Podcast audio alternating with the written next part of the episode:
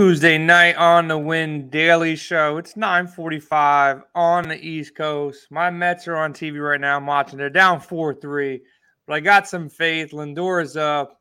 He just walked, so we got a man on first, down one. Feeling pretty good about this team, man. Hopefully they can hold out, but feeling really good about our team at WinDailySports.com. If you haven't checked us out yet at WinDailySports.com, we got player prop models, we got PrizePicks models we got projection models for DFS. We have lineup optimizers, ton of great written content, and all the tools you need to be profitable in DFS and the sports book.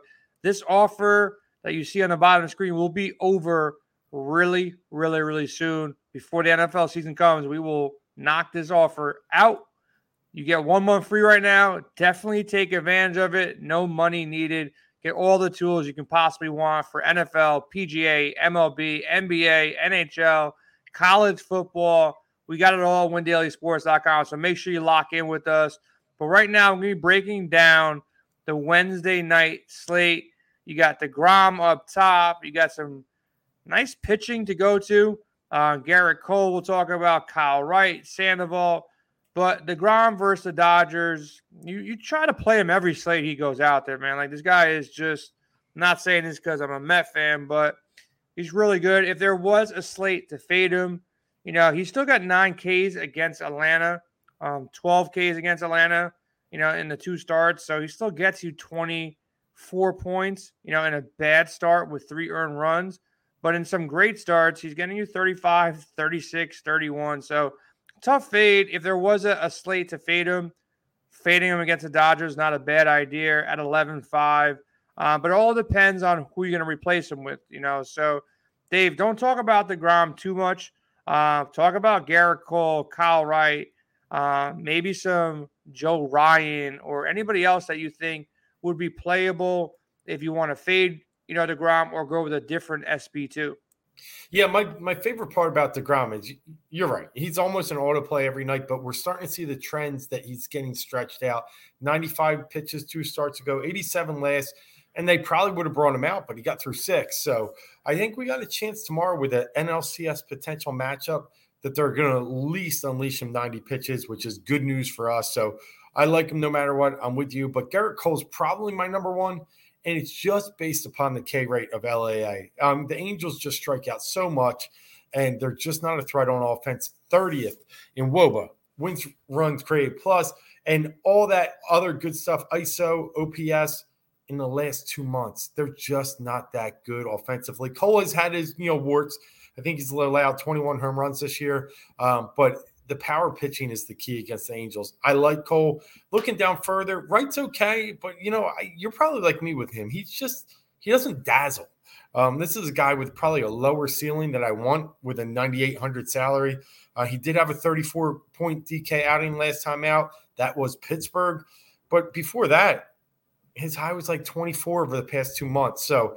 I'm looking at a guy, Joe Ryan. I like what you mentioned there. I think Joe Ryan has some potential. I also like Lance Lynn a little bit.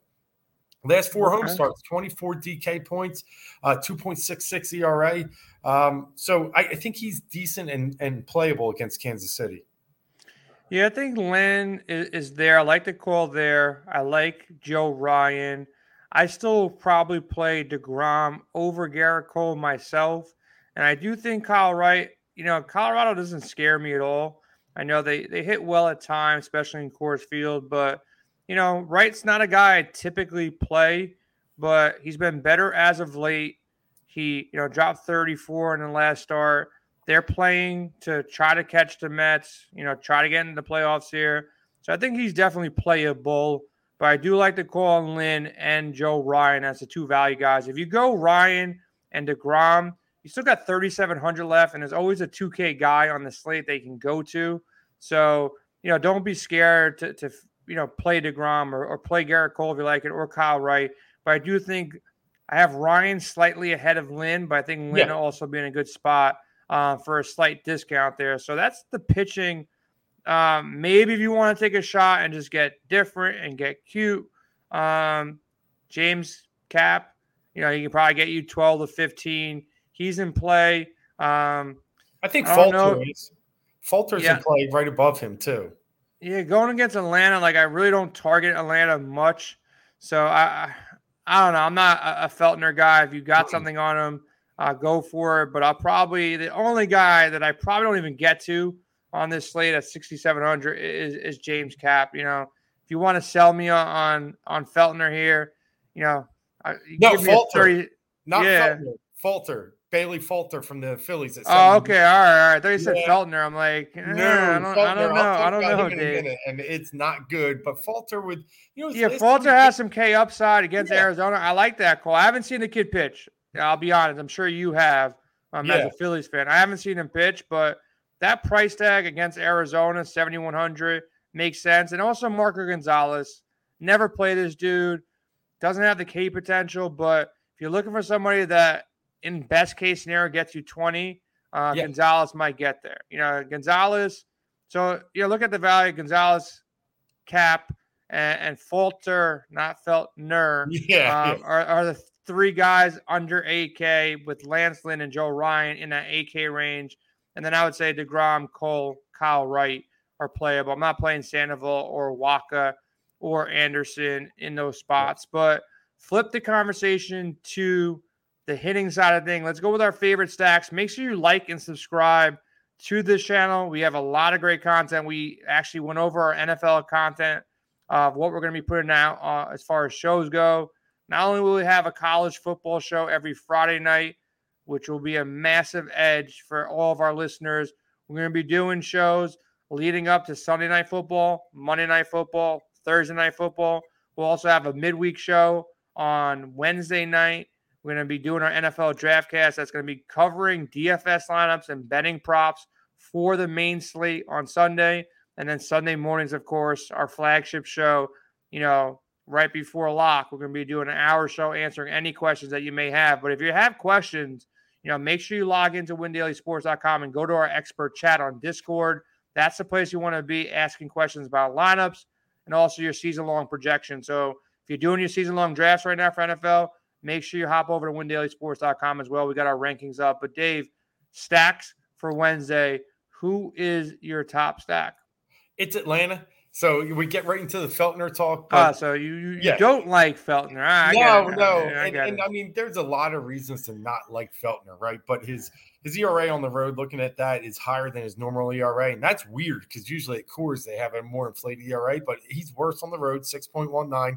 He's faced Atlanta once, let up six runs in three innings for an 18 ERA. And um, he's just not very good. So I, I would like Atlanta the most. My second is the White Sox you know, it's been talked about from year to year, but White Sox against lefties, very profitable. They're going against Chris Bubic, who's been kind of on a cold streak lately. Chicago's number two batting average against lefties this year, batting 276. Number one in OB on base percentage, number five in WOBA. So they're, they're solid against lefties. So I look at Atlanta and White Sox as my top two, 1A, 1B. I'm going to cheat real quick before you name this guy for the home run uh, I've, I've been cold on my home runs, but I get the teams right. They go out there and score a bunch of runs. Everybody hits a home run but the guy I pick. But I'm gonna go Julio Rodriguez as my first home run guy. Um, he's pretty much home run, hit a home run, you know, two times in the last five days. I do like Seattle as well. 10 for his last 43, two home runs. He's got the pop. He's got the big contracts. So I'm going to go Julio Rodriguez versus lefty. Um, Seattle's playing for playoffs as well, man. So they got you know a team that they trot out every single day that is fighting. So I like that. I like the young kids. I'm gonna go Julio Rodriguez. I like a Seattle stack too. It's hard to get Seattle right, but when you get them right, oh. they pay off because nobody has them. Nobody goes out there and stacks Seattle on purpose. Um, so they're always under owned, and they got the lineup to go out there and, and potentially do some damage here. They get a nice matchup against Alexander, so I like them as a stack. Um, also, you know, sneaky, you know, Anderson does not, he doesn't really give up much, and the Dodgers bullpen is solid. But I think that the Mets can get to Anderson potentially here. That's going to be like an under owned stack. I think you nailed it with Chicago. They're going to be under owned. Um, thoughts though on your Phillies? You know, they have Tommy Henry. I don't know much about this guy. I know he's pitched, you know, four or five times. He's he's he ha- he ha- must have some pedigree. He's been pretty clean so far. Do you like the Phillies at all against the lefty here? I, I, do. I mean, the Phillies are pretty decent against lefties, even when you look at the lineup when you got heavy lefties with Schwarber and Harper. Um, they hit them well. So I, I, think there's a potential here, especially coming off a game.